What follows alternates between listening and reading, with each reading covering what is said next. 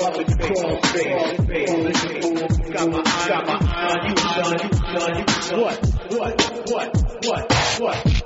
When I tell you, dog, I'm in your crawl space. Crawl space. Crawl space. Crawl space. You're never gonna catch me. I'm in your crawl space. Crawl space. Crawl space. Crawl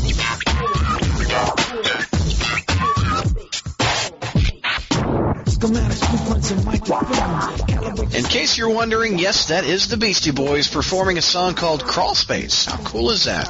This is episode 232 for June 2013. The Spider-Man Crawl Space podcast is sponsored by MailOrderComics.com. They have today's comics at yesterday's prices. An example is on Superior Spider-Man number 15. Now in this one, Spock sets his sights on Phil Urich's Hobgoblin and takes him down. Now the cover price is $3.99. Mail order has it for just $2.47, which is 38% off the cover price. So check them out at mailordercomics.com. Okay, let's tackle reviews. Don, you've got Superior Spider-Man number 10. What went down here, sir? Okay, uh, I actually explained this in Clone Chronicles, but my microphone is such that I actually need to hold it with one hand. So flipping through the comic and holding it with one and holding the mic with the other hand might be a bit tricky. But I reviewed this, so I, I remember what goes down. You can do it. Uh, thank you, Schneider. So, uh, so um, this issue, issue ten, begins with uh, Peter Puss, Doctor Octopus, and Peter Puss's body, or Peter Parker's body, waking up says it's dawn of a new age because for the first time I'm by myself without any Peter Parker prattling in the back of my head. And the Autobot informs him of all of the Spider-Man crime lords that are warring with each other, or at least you know that are active. And so we see that uh, Peter Puss has six television cameras uh, right in front of his dishes, which is not, you know, inconspicuous at all. So after drinking his morning cup of coffee, he jumps into the air, starts talking to himself and saying, I will free you all from disease and crime. So he intercepts a gang war between the owl and the white dragon, um, where the owl apparently is really offended that the white dragon is actually not the white dragon because he screams, imposter! in a really angry voice. Uh, Spider-Man in- interce- intercedes and he like nearly trakes the white dragon, because like you know, basically choking him out against the brick wall.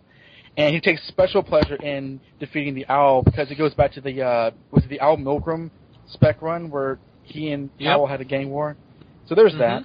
Um, I like that. That was continuity porn. I liked it. uh, it was more you know continuity erotica. It teased us. It didn't actually. Know, Continuity erotica. That's good. That's good. so it, it, I, I thought it was actually pretty nice. It was more continuity Skinamax. It, it, it didn't you know just like throw in your face with everything they had. So uh, so uh, while while he's beating up the you know the the bosses, their henchmen are running away, and they are both both the White Dragon's men and the um, Owl's men are picked up by is the the Goblin cult or the cult of the Goblin, Uh, like like you know like the. Uh, the, the goblin guys with a goblin tattoo on their hand saying, you know, if you live, come, if you want to live, come with us. So after this scene, we see uh, Sparktopus get ready for class, and he runs into Mary Jane, or Mary Jane runs into him. And he says, "Sorry, Mary Jane, no time, toodaloo." And this finally gets this woman's brain working. She says, "Toodaloo? Something's really, really wrong with Peter." He never says toodaloo. So, um, at uh, back at police headquarters, apparently the only person taking notice that that Spider-Man killed somebody was the returning cop from vacation. So she asked all the police officers. Because all the police officers, um, Only one that knows, John. as she, as she's, you know, she's removing her Hawaiian shirt and you know her, I don't know, pina colada. She says, "So the reports that uh, policeman gave me said that Spider-Man killed a person in, you know, in front of witnesses. Um, why didn't you arrest him?" And the cops all give BS responses that I'll get into later on. And throughout this entire time, there is like this sort of like changing shade mirror behind Watanabe, where you can clearly probably see a Carly Cooper shaped silhouette, you know, eating chips and texting. And while they're all gone, they says, you know, you can come out now, and it's, it's sacre Blur, It's Carly Cooper behind there.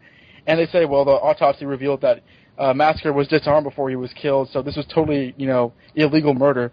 We shall see what we should do, as opposed to, you know, actually getting it done. So we see a scene of uh, the Green Goblin, who we're assuming it's Norman Osborn, but it's not confirmed as of yet. With uh, the Vulture's Vulture babies turned into Goblin babies, uh, basically plotting and scheming. At uh, Peter's uh, class with Professor Nose, he completes an exam like really, really quickly, And uh, Professor Noah says what every college professor says when you c- c- finish their test really early, this is far from over. But as, before he leaves the classroom, Anna Marconi invites him on for a date after he meets up with Mary Jane. We meet her back up in Chelsea with at MJ's nightclub where she's still, you know, sort of mulling over the fact that Peter Parker said toodaloo. And uh, this is right before the the Goblin babies attack her nightclub and basically bomb the crap out of it. And she says, "Peter, please, I hope you've seen this." Uh, we see an inter, you know, an intermittent scene with uh, Peter and Aunt May and the Jameson men, uh, who are arguing in the background the pros and cons of Spider-Man's recent actions. Uh, but Peter is off to his date with Anna Marconi. Um, Mary Jane sits down and basically, I don't know, does nothing, hoping that Pierce has seen the fire. She passes out from smoke in- inhalation and wakes up to somebody she thinks is Peter, but is actually a fireman. Um, while that was going on, Peter was at Anna Marconi's apartment. They're making something that requires dry ice, and she slips from like the stool she was on to get it, and he keeps the ice from you know burning her, and like he kind of throws it away. She says, "Oh, that was really brave of you. I promise you dessert." And he gets you know a bit of some makeout action from her. But because uh, of the fire and more gang wars in New York, his um, Spider-Bot phone goes off, and he changes to Spider-Man. Uh, he purposefully ignores the fire and alerts the firemen to attend to it, which has already happened by this point. And off screen, we see the tombstone was taken down rather easily, which is interesting. And throughout the entire issue, he he brags about how awesome he is and how much Peter Parker sucked. I think he does in every scene that- he's in. And um, this issue basically ends with more of uh, basically Tombstone's men who escaped meeting the Gob- uh, Green Goblin and saying that he is going to you know come up with an uprising, and he calls himself the Goblin King. To be continued. Well, what do you think? What's some pros and what's some cons? That's right. Um, pros. I Yeah. this is something that I think Dan Slott consistently does well, and it's been a while since I actually see, have it really a positive in the book. But I think that he does pacing really well, moving from scene to scene and going from character to character. I think this is a good uh, this is a good instance of using the supporting cast because we see Peter Puss's college life, or I should say graduate school life. We see. Um, the people that he's leaving behind as Peter Puss and not as Peter Parker. You know, like Mary Jane, she's feeling the burn from his attention not being on her. We see um, the police do something, which is really my con. But uh, we also see the Jamesons. I really like the scene with the Jamesons arguing back and forth. J. Jonah Jameson is totally switched. He's about as blustery and loudmouth as he usually is, but he's for Spider-Man. But uh, his father is saying, you know, no, Spider-Man's a fascist and he's doing this. And Jameson says, but he killed the bad guy. He's totally awesome. And I'm sure JR loves that. So there's that. And I think that generally Slott really paces this issue well and show. This is, this is like, you know, your typical Spider-Man day in the life issue. And those are rarely easy to mess up. And I think Slott did well with that. Um, my cons, well, I appreciate the fact that there are. T- I, I actually have two. This is twofold, or this is two cons. This is cheating. Um, I appreciate the fact that they're they're finally addressing the massacre murder in a in a some sort of you know recognizable manner. I still don't buy the idea that uh, you know somebody filed a report that Spider-Man killed him, and then all the cops say, "Oh no, that didn't happen." I was I was looking at my watch, or I was too busy looking at the dead younglings that Massacre left in his wake. So I'm sorry if I wasn't doing my job, Watanabe. It's just stupid. I mean, like they also say, oh, all the all the witnesses, you know, said they didn't see anything either, and it's just ridiculous. I mean, I got the impression over through the Sam Raimi movies that like everybody, all the New Yorkers were, you know, with you know, all pals, and you know, got there was a big sense of community. So I guess that that's, that's sort of like what's going along here, that they're all of one mind to lie for Spider-Man. You mess with one of us, you One mess of us with all mess of us. mess with all of us. Yeah, Don't it's all- worry, we won't tell no one. you know, they're all you know um, stupid children and fat people. So I it, it, it's it's just like it's, it's stupid. It's stupid. I appreciate he's dealing with it, but he's dealing with it in a stupid and unbelievable way. Um, and before I you know get more into that. I think that uh, Dan Slott has not been writing Mary Jane very well lately. I think her decision to sit there and let her ass burn, waiting for Peter, assuming he saw her, is really bad on her part. Like Mary Jane, at least in how I've read her the last twenty years, has always been very proactive. Even before she even knew he was Spider-Man, she's been always very like fight the bad guy, save people, do what she possibly can do as herself, and not uh, rely on somebody to, to save her. And she would have died if it weren't for you know a, poli- a fireman helping her, which Peter Puss had you know helped uh, um, alert. So this this issue and this and the story makes her look stupid. You know, she she notices that Peter Puss is acting different because he says toodaloo, not because he uh, killed somebody. and I, I really just didn't care for this. Uh, to me, this kind of uh, set in stone that like, however good of a Doc Ock writer Slott is, he is equally as lame of a Mary Jane writer, in my opinion, at least for Sp- Superior Spider-Man. So, uh, uh, before you ask uh, what my grade is, I'll I'll tell you, and I would give it Yeah. a B minus. Overall, it's a good issue, but it's not without its problems. You know, I didn't I didn't connect the Mary Jane the murder thing. That would be a red flag, wouldn't it? More than the Toodaloo. That's a very good point. Oh yeah, definitely. Um, let's go around the horn for grades, and then we'll do pro and con. Jr., what's your grade? C. Josh, B minus. Chris, B. Zach, I'll give it a B. and I'll give it a B also. Let's do some pros. What do you guys got? What did you like about it? I'll go. Anybody? I can go first because actually Okay. I'm just going to probably be reiterating all the things Don just said uh, Mm. throughout this entire issue, but um, I'll try and take a different angle on it. But I, I think the best thing about this issue was that it managed to pack in so many of the details of the new status quo into one issue, and Don listed all the different things that were included in this issue, so I don't need to go through that again. Um, but I'll definitely highlight as my favorite scene is the the dinner table with Aunt May and the Jamesons.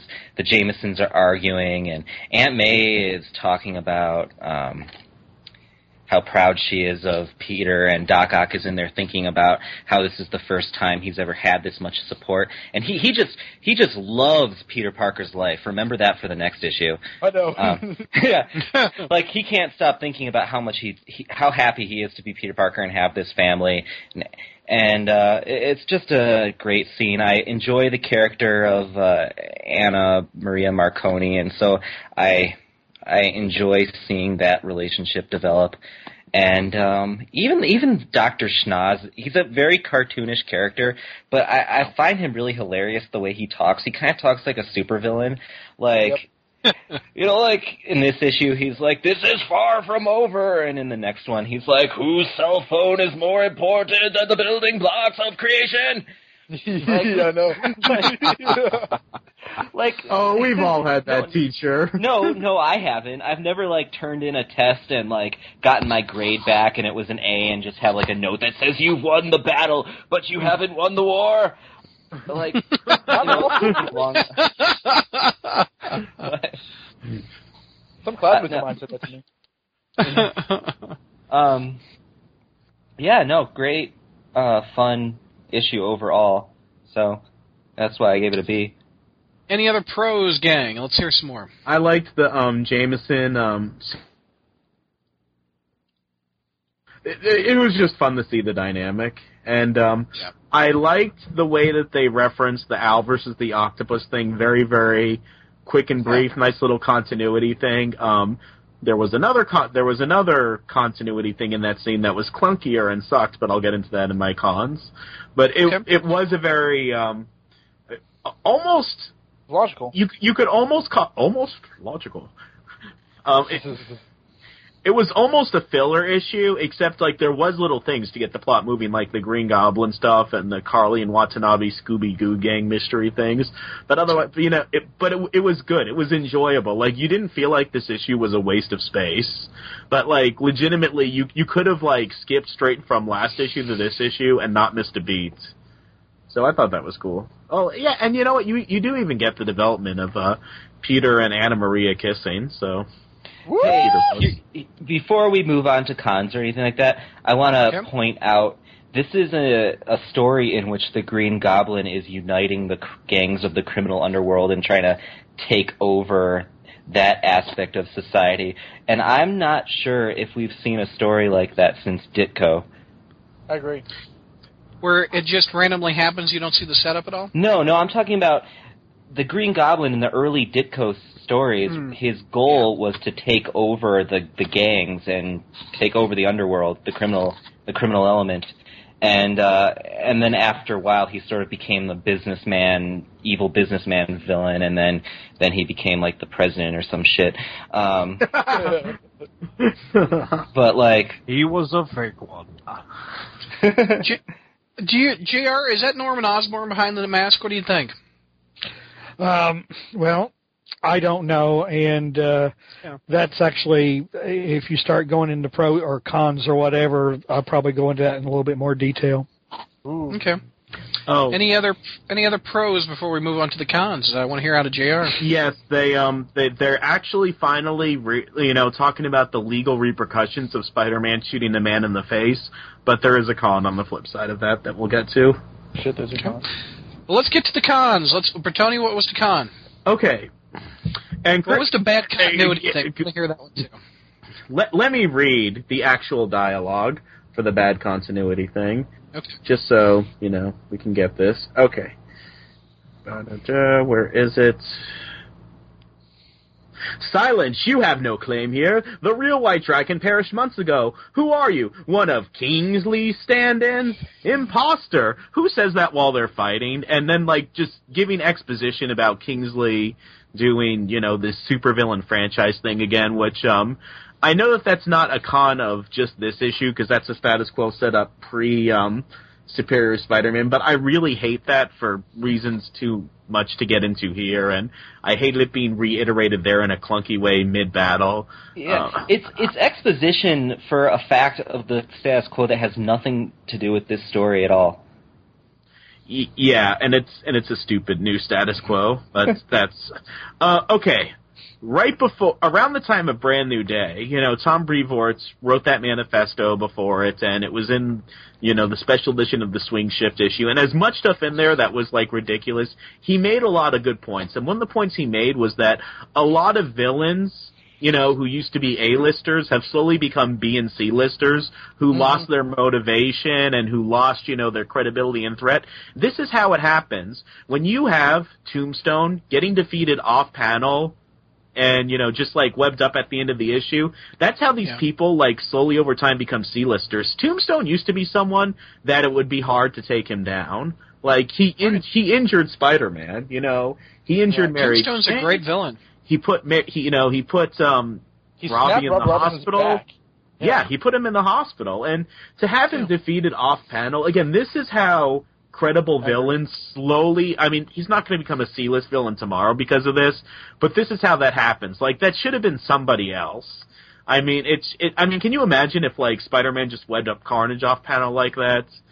I I thought that that this is in that regard, it's a re- very reminiscent of a, of a story that nobody wants to remember, which is the final chapter, part four, where you think in part three that that Spider-Man's defeated, he's dead. You go to part four and it's all a dream. Already ripped Everything, the whole yeah, the whole battle happened off panel. See that, that that that's different though because the battle was at least like a major like plot point of the story, even though we didn't see it. This is like, oh yeah, I did a lot of stuff today, and I also defeated Tombstone. But it, uh, now, Chris and I, I don't want to say arguing about this over text, but Chris and I went back and forth about this part over text, and I really think that Slott wrote the massacre thing, and then realized, oh shit, the cops, you know, would be pissed over this or the government, there'd be repercussions for Spider-Man. So wrote it into this thing. I think that, like, the massacre murder being a cover-up is a retcon. And I think that because at the end of the issue, the way that the news reports are phrased, they're not saying that Spider-Man killed Massacre, but it's heavily implying it. And if the if the general public is thinking that a cop took down Massacre instead of Spider-Man, the news reports wouldn't be phrased that way. The next issue, Jameson is talking like he knew that Spider-Man took down Massacre. The Avengers somehow knew, and this is one of those things that if someone asks Slott on Twitter, he'll say, "Come on, guys." The Avengers use Shield. Haven't you ever read a comic book? Dan Slott is the Mandarin? You'll never see me coming when I Awesome. That's funny. Grand For every day in the macroverse that passes, five days, I mean five seconds pass in the real world. God help me. Marla Madison created Spider Sled. Did I mention that good. Alistair Smythe is called the Spider Slayer, even though we've never called him that? Anyway, so I, I, I, to- I totally think that that's it, because the Avengers know, you know, the. I, I think that this is the. I, it bothers me that all of a sudden they're saying, "Oh, nobody knows about it." Then how would Carly even decide to investigate this in the first place? And the whole ridiculousness of "You can come out now, Cooper," as she's got. I laughed out loud when I got to that part. Well, not only Like, that, Carly but like if she performs an autopsy on him, you would have to release that to like you know police and investigators. You can't just keep that a secret because you have your suspicions. You release autopsies that im- imply murder to people with authority. every single person in that Except William. station, which was lots of people, every single person kept their mouth shut. But but the news reports implied that Spider-Man did it. Jameson knew that he did it. The Avengers knew that they did it. But it, somehow they all found out without you know the, a- anyone talking about it. I, I think that that Wasn't Massacre trying to go someplace where he'd get publicity to like sell soda or something? yeah. Like, like why? Yeah. wh- How? How? I mean, apparently there's no security cameras or anything in this train station, and so Yeah, that and this- that that plan was really w- not well thought out. The story was. I, I yeah, I think that he wrote it that Spider-Man killed Massacre and people saw it and people know about it. And then some point an issue or two later he he realized, yeah, we need to address the fact that he's not getting arrested over this. So so they did this thing and it's How do you write it- that it- into the story and then like say, oh, we need to address it? What kind of thought process is that? It's This- throw it up against the wall and see what sticks. What's uh any? What's some other cons? Uh, No, I'm not, Uh, I want to talk about that more. Um, Well, I was, I was Yeah, this is important. This has become the Spider-Man shot massacre in the face podcast. We've been on yeah, this for no, no. This is a new segment. Why the follow-up to the Massacre plot sucks this month? Because because I, Bertoni's right. I, I don't. I would not necessarily go so far as to say Slott is like making this up as he's going along, but but whatever is his intent with this, with, with what happened and what people know about what happened, he's not communicating it to the reader very clearly. Because I was definitely under the impression when we found out that he killed Massacre that everybody in the city knew about it because the Avengers knew about it. They we didn't sh- show how the Avengers learned about it, so you would assume they saw it on TV like everyone else. But now Haven't you read a comic book, Chris? yeah, now Okay, apparently, um, but now apparently for the first time in in uh five issues or however long, it's it's it's apparently all covered up, and nobody knows about it. And Carly Cooper, the ace uh, autopsy scientist, has diagnosed Massacre with getting shot in the head by Spider-Man, and that's and that's the only way anybody knows what happened in there in during a crime that was staged in order to get publicity. It doesn't make a whole lot of sense to me. okay. Playing Deb, uh, Mephisto advocate here. With the news reports saying that the, in in the battle, Massacre and Spider-Man, between Massacre and Spider-Man, Massacre was killed by Spider-Man. On the news reports, That- they said Spider-Man neutralized him. But Yes. but if the general public thinks that a cop did it, it wouldn't say Spider-Man neutralized him. It would be like you know the cops took him out during a battle with Spider-Man or something What- like. what- It's- what if- the, the the way that the language was, the language was a certain way, and it's not impossible that the news reports would have still said that if they thought a cop did it, but it's very very unlikely. There's a I- lot I- of well ifs. Well, go ahead, Chris. my my point is is that and I'm not Chris by the way. Uh, my my my point is is maybe him sh- being unarmed. The whole part of him being unarmed and whimpering and begging for his life maybe didn't leak to the news reports, and maybe people didn't hear Oh, about no, that that's part. That that'd be I- a nice explanation that I'd wish was in the comics. Like my my problem is that it's unclear. I'm not just saying there's no logical explanation for what happened. I'm just saying Dan Slott's not telling it to us. Right. I, I, I don't disagree with that, but I, maybe that's his way out of saying, okay, well, nobody knew except for the people in that train station and the cops that were there that he was unarmed, you know, when he killed him.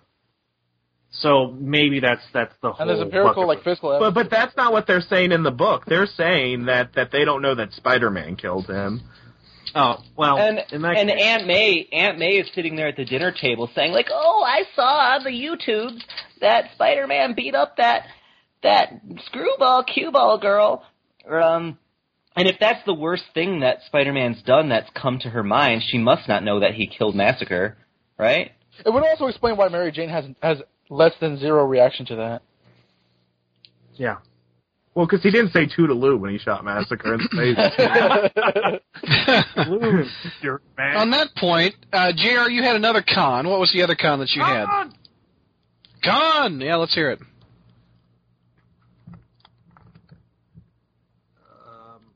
I had another con. And Is it that the goblin was wearing shorts instead of underwear? I was gonna. Did I lose Jr.? No, actually, I didn't. Re- Oh. I, I, you guys have been intermittent. I didn't realize that you were addressing me.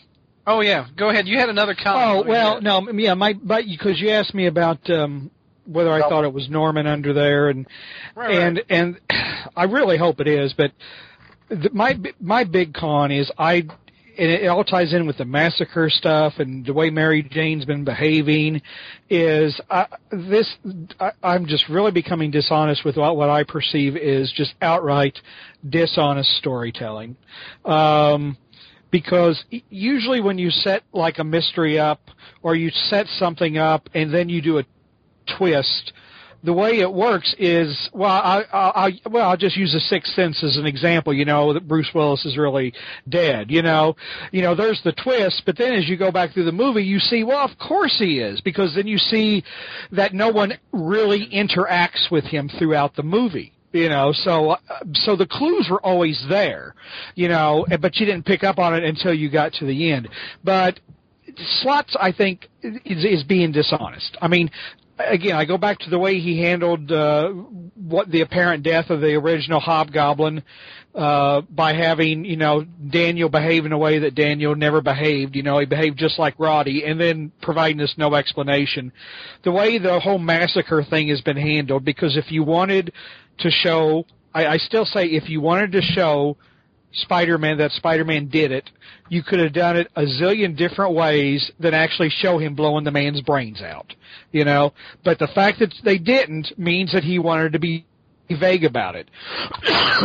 but by the fact that he keeps reiterating that Massacre's dead, Massacre's dead, Massacre's dead, just convinces me Massacre's not dead because he's because he was never it, there was never anything honest in the first place. You can't go back and say, "Aha, I see all the clues that Massacre's not really dead."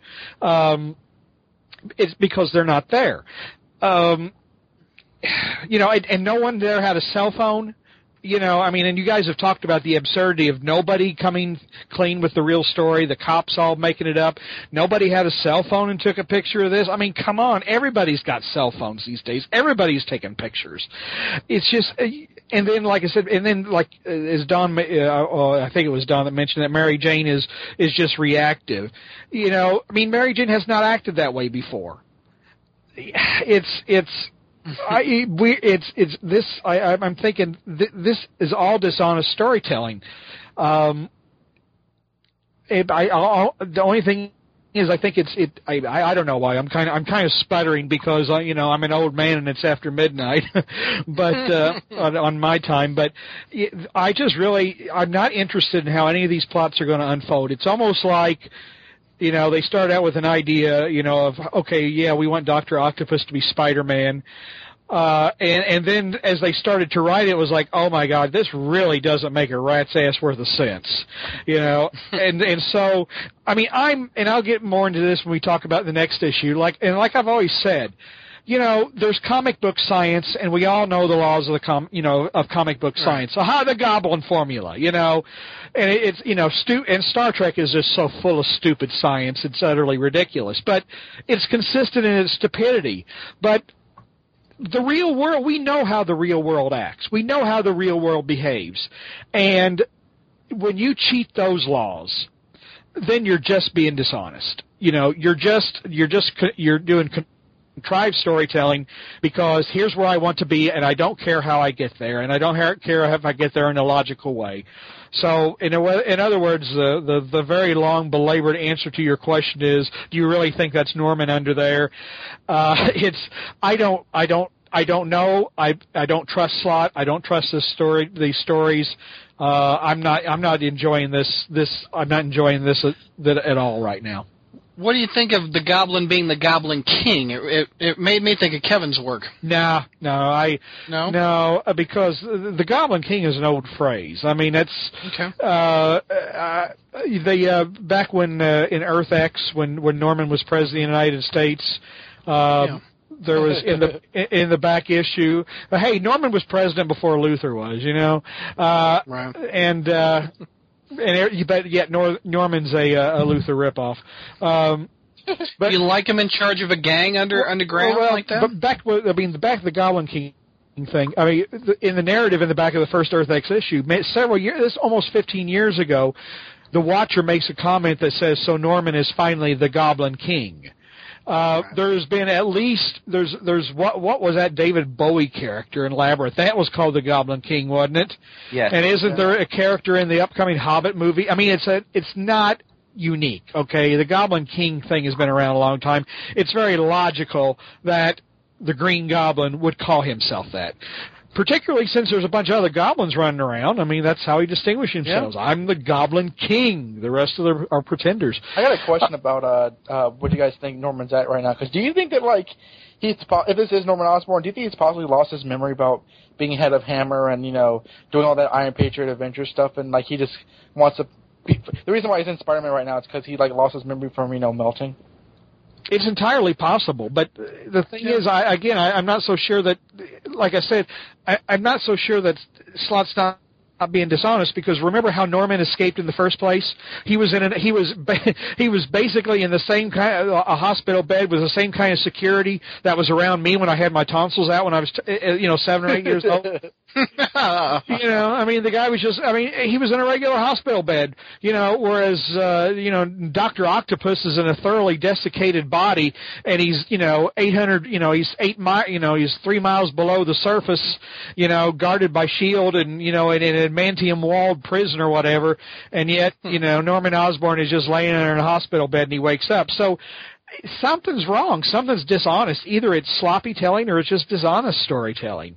I don't Uh, think that it's Norman because Slott has hinted that it might be someone else behind the mask, and I think it's just one of those things where he's really giddy over the twist and he couldn't hold it in. Well, that's annoying. I think if it was Norman, they'd probably say so by now because clearly this this goblin's had two appearances and there's no hints at who he is. So he's probably somebody unexpected. Uh, and I I would hope that he was Norman though, because that would be a better conflict for the superior Spider-Man to have. You know, Doc Ock versus Spider-Man's other nemesis. But you know, I think we spent enough time on this issue. Any other com- comments before we move on to uh, Superior Eleven? I think I think Okay, I think gonna the kitchen it. uh, enough for Pe- it. Pe- Pedro, I, I got. Oh, well, go ahead. rock paper scissors. Uh, it- a lot of people like it's because Pedro's Hispanic. I'm seeing people being like, "Aha, he's obviously you know um, really Miguel O'Hara in disguise because they're both Hispanic." And it's like, What? really? Yeah, you haven't seen that? No. The internet has been really crazy, and then other people are like, "Oh, I get it." Who's Pedro in this book? I don't remember. He's a firefighter who rescues Mary Jane in like two panels, oh, and people are like speculating that he's going to have this big role, like he's going to be Mary Jane's new boyfriend, or he's Miguel O'Hara. One person there- even thought that he was Ben Riley because like of the solicitations coming uh, they're, up, they're with, like a freaking. Scarlet Spider. Oh God! Oh. No! No! No! Page- No! All I'm right, then. slap somebody. Pedro, My- no, Pedro is probably nobody. People, we will probably never see him again. Cut to like next Maybe month. Pedro has Peter's memories. maybe Pedro's What? the It's Pedro Parker. Pedro Parker. Okay. Maybe Pedro's the Green Goblin. Ooh, there you go. All right, moving on to I had a- Superior number eleven. Zach, you've got this one. I do Tell have me what superior went down number 11. eleven. Uh, Yes, superior sir, hit it. number eleven. It is written by Dan Slott. You don't say. Uh, shut up, Don. Uh, art, art Shut by up, Cameron Meg. Colby. you're getting it wrong, Zach. It's co-written by Christos Gage and Dan Slott. Oh, ooh, Really? I, I Yeah. forgot. Oh. Christos Gage did the scripting in this issue. Uh, Giuseppe Camuncoli did the artwork. Uh, we open at Empire State University with uh, the, the Schnoz giving another lecture. The Marla J- Jameson wing, by the way. Isn't that foreshadowing? Ha ha. Uh, Peter Parker is daydreaming about having class with the Schnoz before walking out rudely because he got a cell phone call. Yes, we've already talked about it, but the Schnoz expl- yells the expletives, What? That a cell phone? Speak up! I demand to know who thinks their social life is more important than the building blocks of creation. Sorry, I just had to do that because it's just so terrible and dia- clunky dialogue.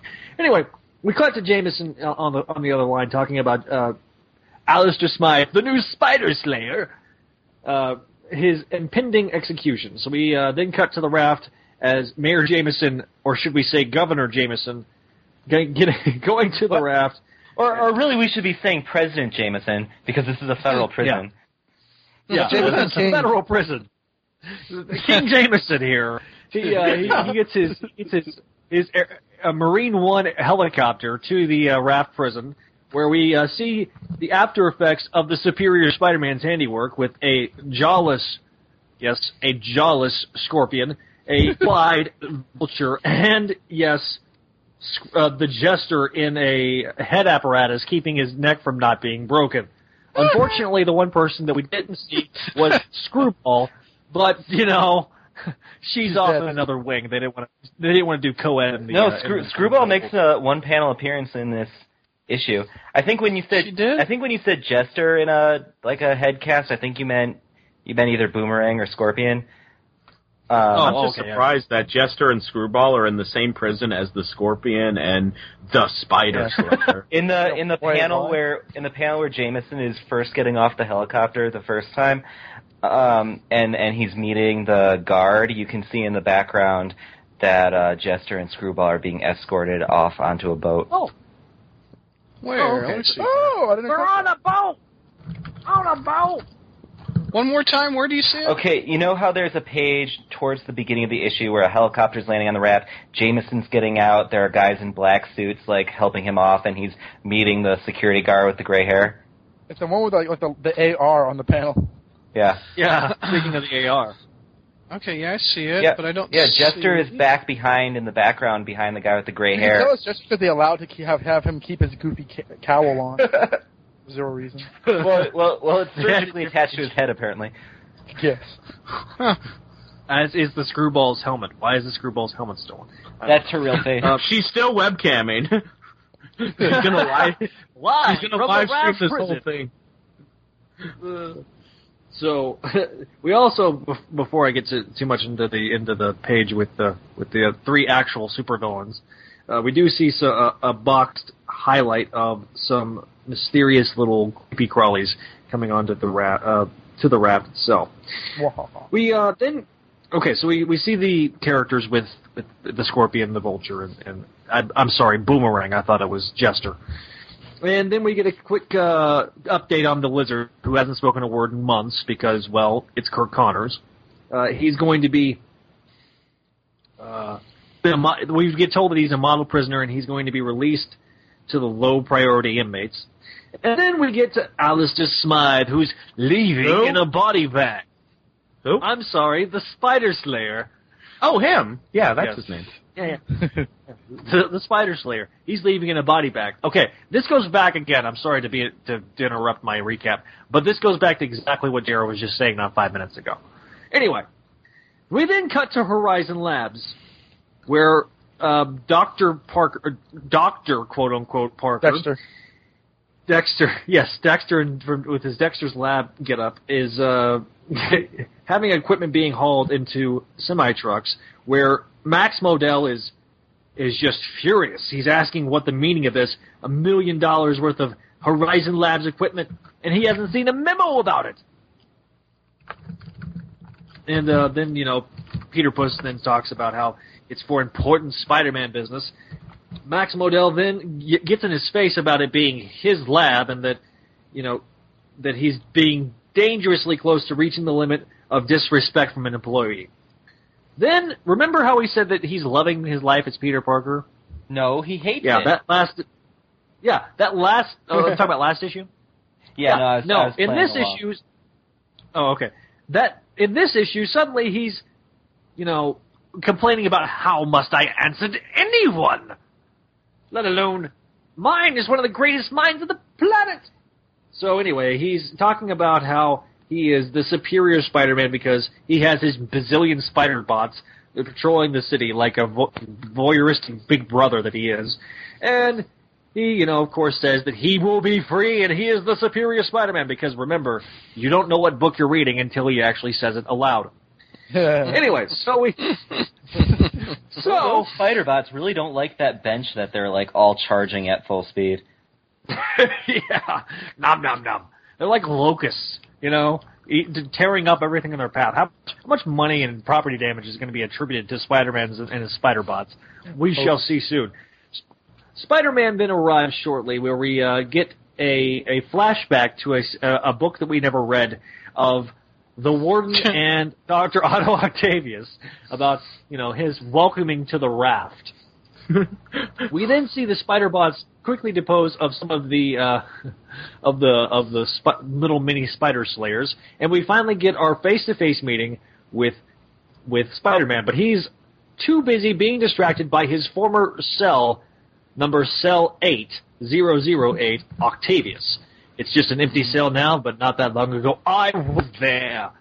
And as he's reminiscing, you uh, Alistair, I'm sorry, the Spider Slayer is getting angry because he can't do his, his supervillain exposition to the superior Spider-Man. Mayor Jameson once again takes his Marine One helicopter and arrives back at the raft to to see the execution because he has that kind of clout as mayor of New York. We then have uh, we then have I believe it's the the lawyer for Alistair, uh, excuse me, Spider Slayer, saying saying that he objects to the mayor's presence, but he the mayor then replies that he's not here as the mayor. He's he came as the widow widower of one of Smythe's victims. I'm sorry, he said the name wrong. It's supposed to be Spider Slayer. Who is the lawyer talking to when he says I object to Mayor Jameson's presence? Like he's pointing at Mayor J- Jameson. That's like, like this way the scene is laid out. He's pointing. It, it, it's worse than that. It looks like he's pointing at the at the at the space between Spider-Man and Mayor Jameson. He's not. The I object to invisibility. Invisible distance I- eternity. invisible woman. He's objecting to the invisible woman. That's all we'll That would be like you like pointing at your supervisor saying, "I'd like to I'd like to report this person to corporate headquarters right now." yeah, exactly. When and there's Uh, no and one they- else. Go ahead. Sorry. Oh, I said it, and there's no one else. Oh, okay. Uh, we we talk about the forfeiting of rights when he took when Mayor Jameson took a bite out of his client during the Spider Island business. Hashtag. Then Glory Grant makes, makes her cameo appearance, saying that the mayor was not in his right mind, and so uh, the argument's then made that neither was uh, the Spider Slayer because he had his head full of cybernetics. So uh, Jameson then you know goes off on one of his many tirades, not not like boisterous, but he says, "I'm going to watch the watch the scum who murdered my wife die, and I am going to enjoy it." And if you try to get me removed or do one more thing to delay these proceedings, I will find out precisely how many ways I can perfectly make legally make your life hell. What a great guy. Yeah, what a what a fantastic character. Uh, and then of course Alistair says, "Please don't fight on my account. I bear no malice towards Jameson. I'm a I'm a changed man." Uh, of course, then Spider Puss says talks about the old chestnut of being saying he's a changed man that he's different, which not is not irony. Uh, which of course he then sees the irony in the statement. And so as the lethal injection begins, well, the little spider slayers make their they finally make their appearance through the vent because that's not creepy at all. Of of course, the spider slayer then makes his move and and he then calls himself the spider slayer because we need to know what his name is, not Alistair Smythe. All right, so then we have our gratuitous fight between the two, where uh, Superior Spider-Man has thought of every single contingency of, of escape to the to Alistair Smythe, and so Who? I'm sorry, the Spider Slayer. But unfortunately, what he didn't what he didn't account for was that the little mini Spider Slayers would get into the into the into the into the medical room where where the Scorpion, the Vulture, and yes, the Boomerang all get cybernetic enhancements, and then the issue ends with him with uh, excuse me, the Spider Slayer saying, "Kill Spider-Man along with everyone else here, and we will all be free." And then, of course, the Scorpion has to make his. You don't even have to ask, Smythe. Killing the spider has always been my idea of fun. But after what he did to me, to us, we won't leave enough of him to bury. to be continued. Part. But we'll try. what's your what's your grade, Zach? What do you think? Honestly, I. I'm going to give this a C minus. I really was not a big fan of it. I thought the artwork was clunky at times. I thought that the splash page with with uh, Spider Puss saying he's the superior Spider-Man because remember you're, you don't know what book you're reading until he says it. Right. I thought that splash. I thought it just looked really clunky. Uh, I thought he kind of he doesn't look as uh, dynamic as as as Stegman does. Uh, even though I thought that Stegman's issue, well, the previous issue, was not his best work, um, and probably my least favorite of of of his work on Superior so far. But but Camuncoli, I, I, I thought had some good moments and some bad moments. I've kind of already alluded to one of my cons, but I'll I'll get uh, if I may. Uh, The Jameson bit where Jameson is, it, we, we've kind of made fun of it. He's President Jameson, King Jameson. He's he's got more power as mayor than any other. Zach just got kicked. So did Don. What? Um, Okay. oh, okay. Zach just lost a connection. Oh well. Mayor J- Jameson kicked him off. Mayor Jameson kicked him off of Skype for some reason. God, Jameson. Yeah, Mayor Jameson had the Wah, NSA wah, kick wah. off. Well, uh, he gave it a C. Let's go around the horn and get grades. from Zach's everybody reviews else. just got interrupted by the Mandarin. Jr. What's your grade on it? C minus. Uh, Josh, I give it a C plus. I didn't enjoy it as much as the last issue. Chris, B minus. D- Don. You know, uh, going over that his synopsis again, I might give it a C plus. I'm going to give it a C minus. I didn't really care for it either. Oh. It it uh, one of my biggest cons, I think. Well, I'll, I'll wait till we get to cons. But what's what's some pros? What did you fellows like about it?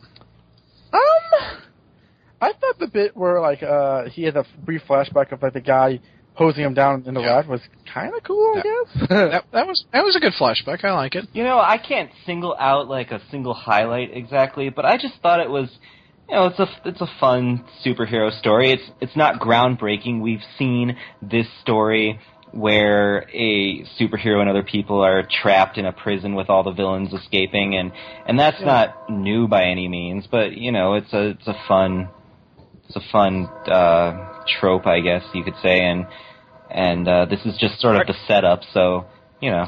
Are you are you Harrison Ford running from a train? Is there?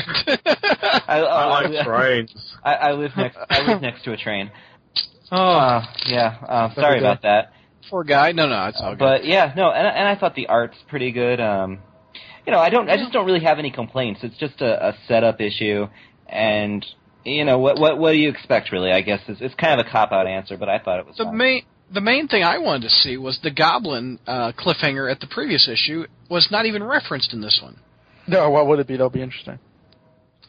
And and you know the Goblin the Goblin uh, cult has been around. How long has the Goblin cult been around, Jr. Well, everybody Uh, well, getting ever since- tattoos, etc. Well, actually, the the Goblin cult's actually been around uh, since uh, Norman uh, got booted from Scrier. Uh, in the uh, if you remember in the final chapter when he he went wacko, Oh and then the s- and then the Scriers came and got him, and and then afterwards we learned that there was a rift between those who followed the quote unquote true Scrier and and uh, and then those who stuck with Norman and I mean that was that was part of the um, uh, Return of the Green Goblin miniseries or something that Roger Stern did back in 2001 or 2 or something. I mean, so the Goblin quote unquote cult has been around a long time. Okay, I was I was thinking it was a fairly recent thing with the tattoos and stuff like that. No, it's there's oh I mean they're not necessarily the exact same thing. A decent writer could probably create some kind of linear connection, uh, but the idea of Norman having a uh, a, a group of devoted followers uh, is is not new. I didn't read the uh, the the storyline where Smythe dramatically called himself the Spider Slayer. How come he looks like one of like the witch people from Pan's Labyrinth? Like, what's with that helmet? it looks like Giant Man or somebody. I, I, like, why why why does he have to wear that all the time? I don't, I don't know. yeah, According this, to Dan, hap- this according happened to during big time. according to And Dan would he have it in his Slott's, uh, skull? according to Dan Slott's Twitter, which I read, uh, that's attached to his head now. I'm serious. I'm serious.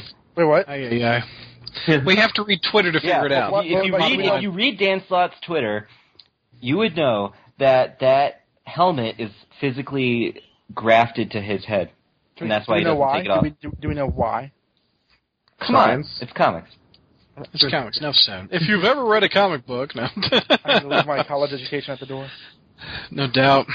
Uh, let's see. Uh, any cons? Let's hear some cons I, on this. I got some pros too. Hit me. Okay, uh, I was saying to Don uh, on the phone before this issue came out that w- one thing that set Horizon Labs apart from Tricor was that we were starting to get, you know, these new supporting characters developed. Like, we were starting to get a sense of who they were. But I said that since Superior started, I mean, all that the Horizon Labs people have really done is they adore when Peter, you know, walks by saying, looking hot, you know, and he's either flirting with them or being mean to them for a panel. So it was nice to see Max Modell around again. You know, I, I like that the, that characters who were invented after John Romita left the book are getting some development because that does add diversity to the supporting cast. So I like that.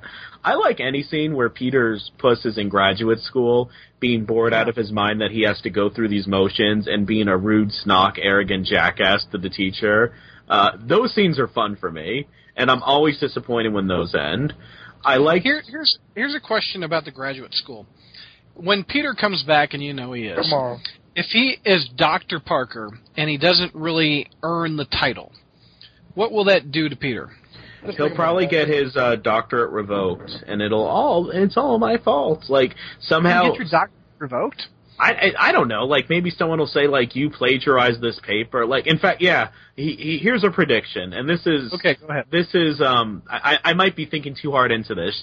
The schnoz is resenting Peter more and more and more. So then when Peter Parker finally returns, the schnoz somehow finds out that Peter Parker didn't actually write one of these essays or something. And of course, Peter, because he no longer has Ock in him, he can't replicate whatever formula or experiment he does. So the schnoz Yeah. takes away his doctorate or whatever. That just a guess. Yeah. Or the What, what if will- um, what if It's what if. Dr. Schnoz says that Peter's work is too similar to prior work conducted by Otto Octavius, and that he was copying his work? Aha, plagiarism. Yeah, There you go. He, yeah, exactly. It wasn't. That's good. could be. I can Uh, see that. So I, I mean, when Ock returns, I can I can see the job going away. I mean, when Peter returns, the job going away, the doctorate going away, If he Oh, kept it's- all that it's stuff, gotta- would, would that be bad though? the the the new girlfriend he's got going away. Well, see, that would be interesting because Peter returns and he has a girlfriend who um, he he didn't enter into that relationship with. He doesn't care about her. And Peter is such a guilt-ridden person that he'll be like, "Well, I guess I ought to stay in a relationship with her, you know, out of obligation or guilt, or Gotta make out with her. I Yeah, hope he- he's not he- that he- stupid. he feel responsible." I did like um the stuff involving the prison. I liked Ock feeling weird when he returned there. Like he was planning on going there, but he didn't realize the emotional significance of seeing his old cell and everything, and hearing Norah Winters say that stuff. And I don't know why Norah Winters was there anyway. Um, I, I, him not realizing until he got there, because that does happen to you in life, where like if you return to a place where you had a, a bad experience, even if you're not planning on the emotional impact that'll get you, but it gets you anyway and it takes you by surprise. That's happened to me twice within the last year. Nothing too traumatic, but that that was relatable. And I liked when um the Spider Slayer was breaking out of the prison that Peter Puss um already had all these fail safes in plan and was able to counteract them. You see that that stuff was fun. The like I see your move and I raise you this and I raise you this. Uh, like the first issue when he you see him mopping the floor for uh, the new Sinister Six. All right, any? Let's go cons.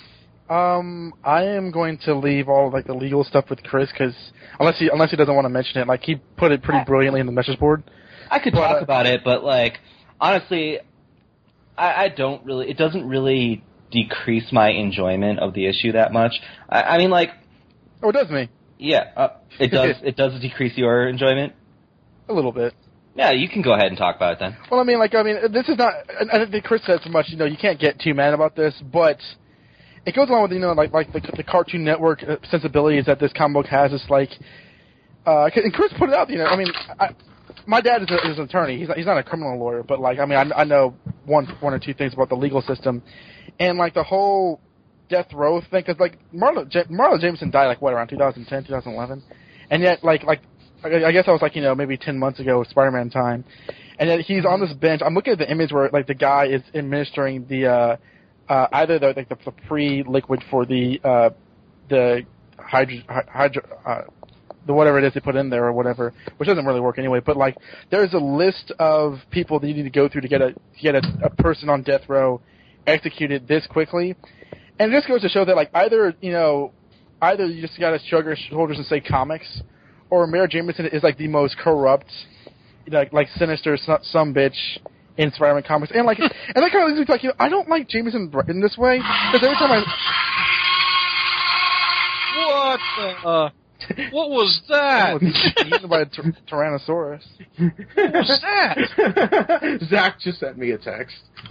Oh jeez. That was a text message? yes. Sound like a blender. No, that's it's it's the T Rex from Jurassic Park. But but go on. Oh uh, my god, you hear that every time you get a text message? Yeah. It's awful. Oh my god. Oh, it, it used to be the Blues Clues song. Stella's is uh, the Power Morpher from Power Rangers. That's hilarious. Um, but anyway, I mean, I don't like really seeing James like this. Maybe it's a bit interesting, but like, it just makes me dislike his character. No, it's not for any political reasons or whatever. It's just like, like, he's just like this angry, reactive, my way or the highway kind of guy, and I just, I legitimately have a violent reaction to it, and I just, So it, it took you out of it. It took you out. well, it of took me out of it in the fact that like I, I recognize in myself. I don't like reading him like this, and also it makes him look really, really stupid. Um, I mean, this this, is, this issue actually isn't that bad. It's just that there wasn't a lot for me to like really enjoy, and what I didn't enjoy kind of took it down lower than it really was. Yeah. Any other cons? JR, you got some cons? Yeah, I did not like this story at all because um, uh, beyond the fact that you can't execute a person this quickly, first of all, the New York Supreme Court ruled the death penalty in New York unconstitutional back in 2004. I have, Uh, I, have a, I have a response to that, if I could, though.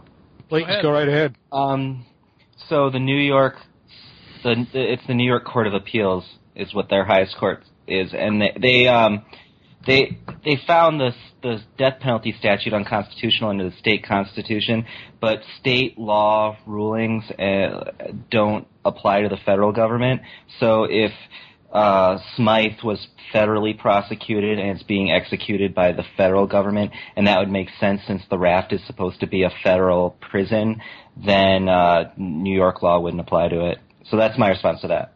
Damn it, Chris! I'm a doctor, not a lawyer.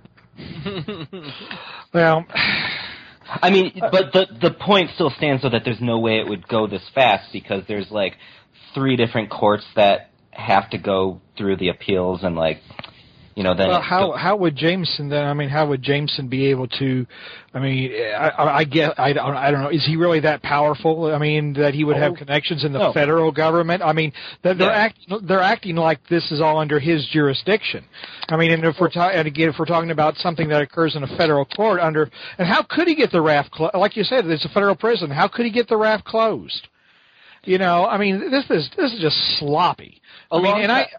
Yeah, oh, I, I was going to say you have to refer to um, Dan Slott's Twitter again because somebody asked somebody asked us a couple months ago when Jameson first announced that he was going to close down the raft.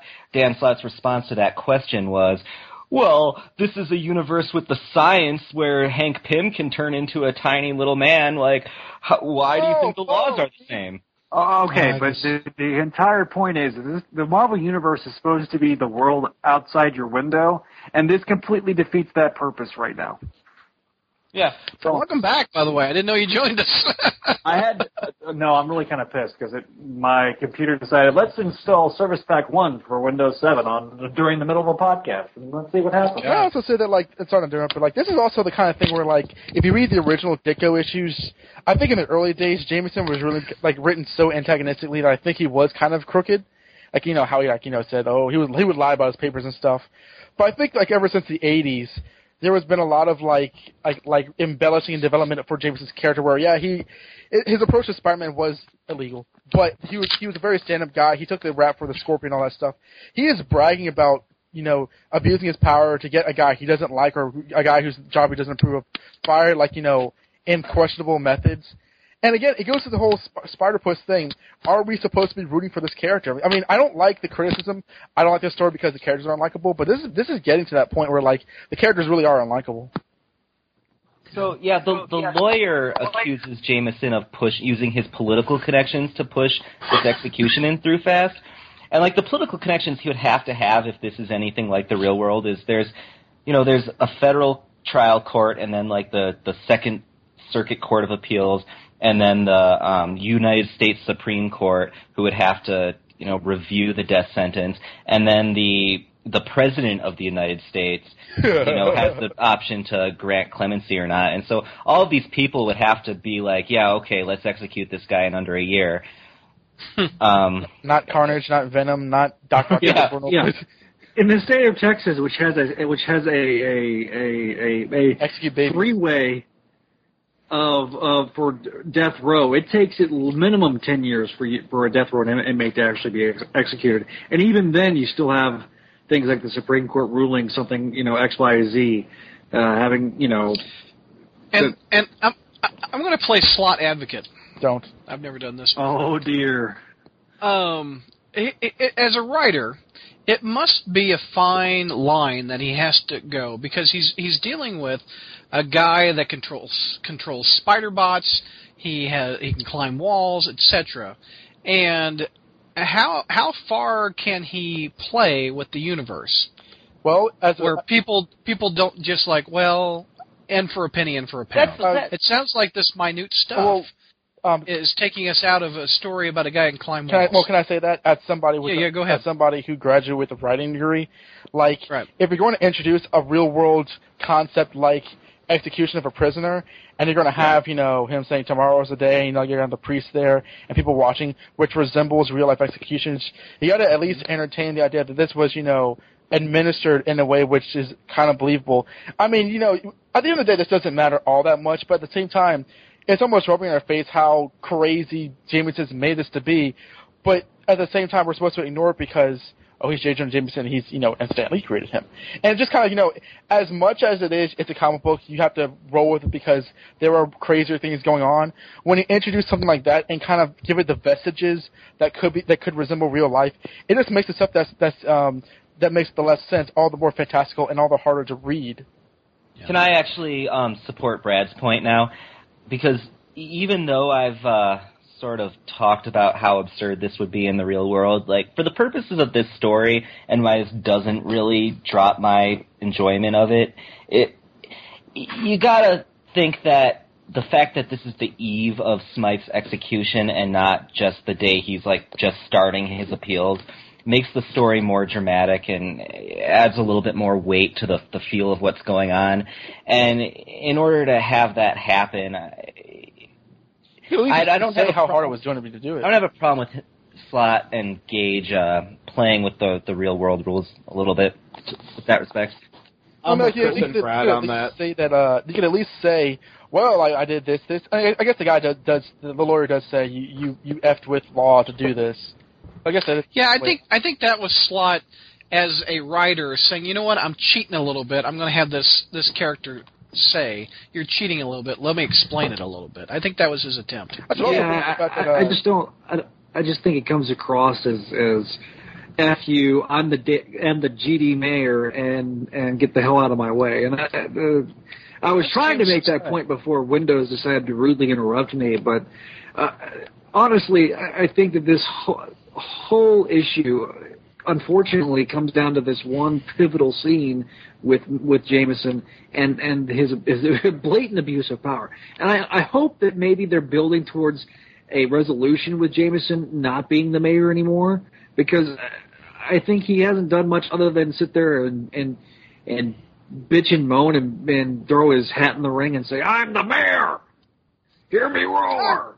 I don't mind him as the mayor. Do you? I mean, I I think it's a nice role for him. And I agree. Nice next step. Well, uh, like in, in the real world, who's the most dangerous person on death row right now? Like if they if they're on death row, chances are they're not going to have some you know Arkham Asylum breakout and kill thirty more people in our universe. In the Marvel universe, it, every week that Carnage isn't executed, it's mm-hmm. another, you know, like family that can get murdered or something. So I can believe that because of the people in the Marvel universe and because of extenuating circumstances, that some laws about the time between conviction and execution have changed. I, I can buy that because they're not dealing with, you know, Charles Manson. They're dealing with Cletus Cassidy. Yeah. Fair enough. Any other cons before we? I should also Yeah. say the very last page. Uh, For some reason, Vulture is turned into the pink flamingo. Which, oh, you know another, you know, there another con for me is when the little uh, Spider Slayer bots healed everybody. What did they do to them? They healed everybody. science. Yeah, that, that, Yeah, that, yeah. that was too sciency.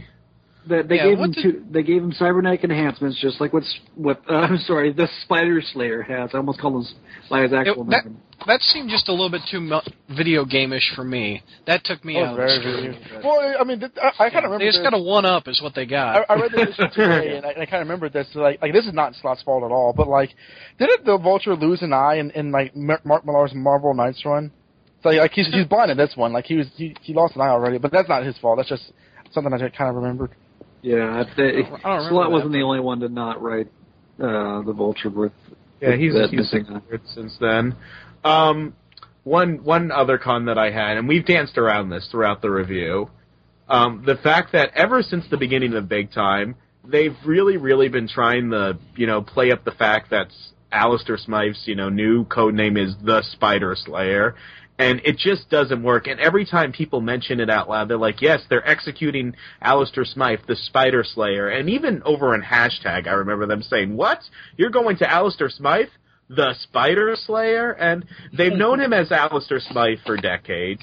I mean, well, decades publishing time, probably maybe five or six years, you know, Marvel time. And then all of a sudden he has this cool hip new nickname and everyone who's known him for years starts calling him by it. It, and I know that he tried to be the Ultimate Slayer in the 90s, but I don't remember during the invasion of the Spider Slayers storyline, Peter and Felicia going, quick, let's fight the Ultimate Slayer. Like, he was only called that on splash pages and on toys. You know, it's, Right. Eh, I, really feel like every time they like say his name, the ultimate. You can call Adrian Toombs the Vulture because we've been calling him the Vulture for decades. You can call Otto Octavius Doctor Octopus because we've been doing that for decades. We've been calling Alistair Smythe Alistair Smythe since almost his first appearance. We tried calling him the Ultimate Slayer, it didn't work.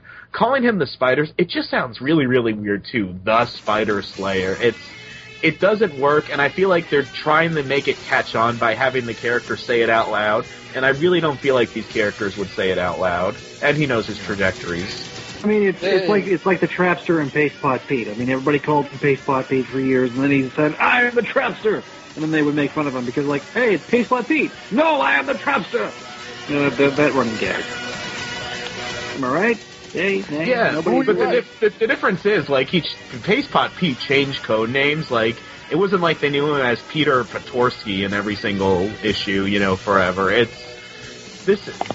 yeah. This is different because this is a person who's known by their given name, and Al- Alistair Smythe, he- he would make, and, and he's not this month, but he's probably going to be next month because he'll be in next month's podcast too.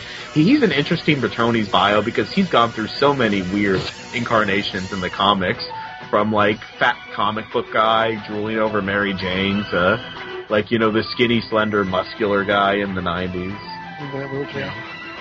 Yeah. All right, all right. I think we're good, gang. Anything else you guys want to say before we wrap that one up? Oh, I Alistair can Smythe is kind of a lame villain. I like Sp- Spencer Smythe better. And that's a wrap on this episode. Before we go, I want to give another shout out to our sponsor, MailOrderComics.com. Check out Superior Spider-Man number 16.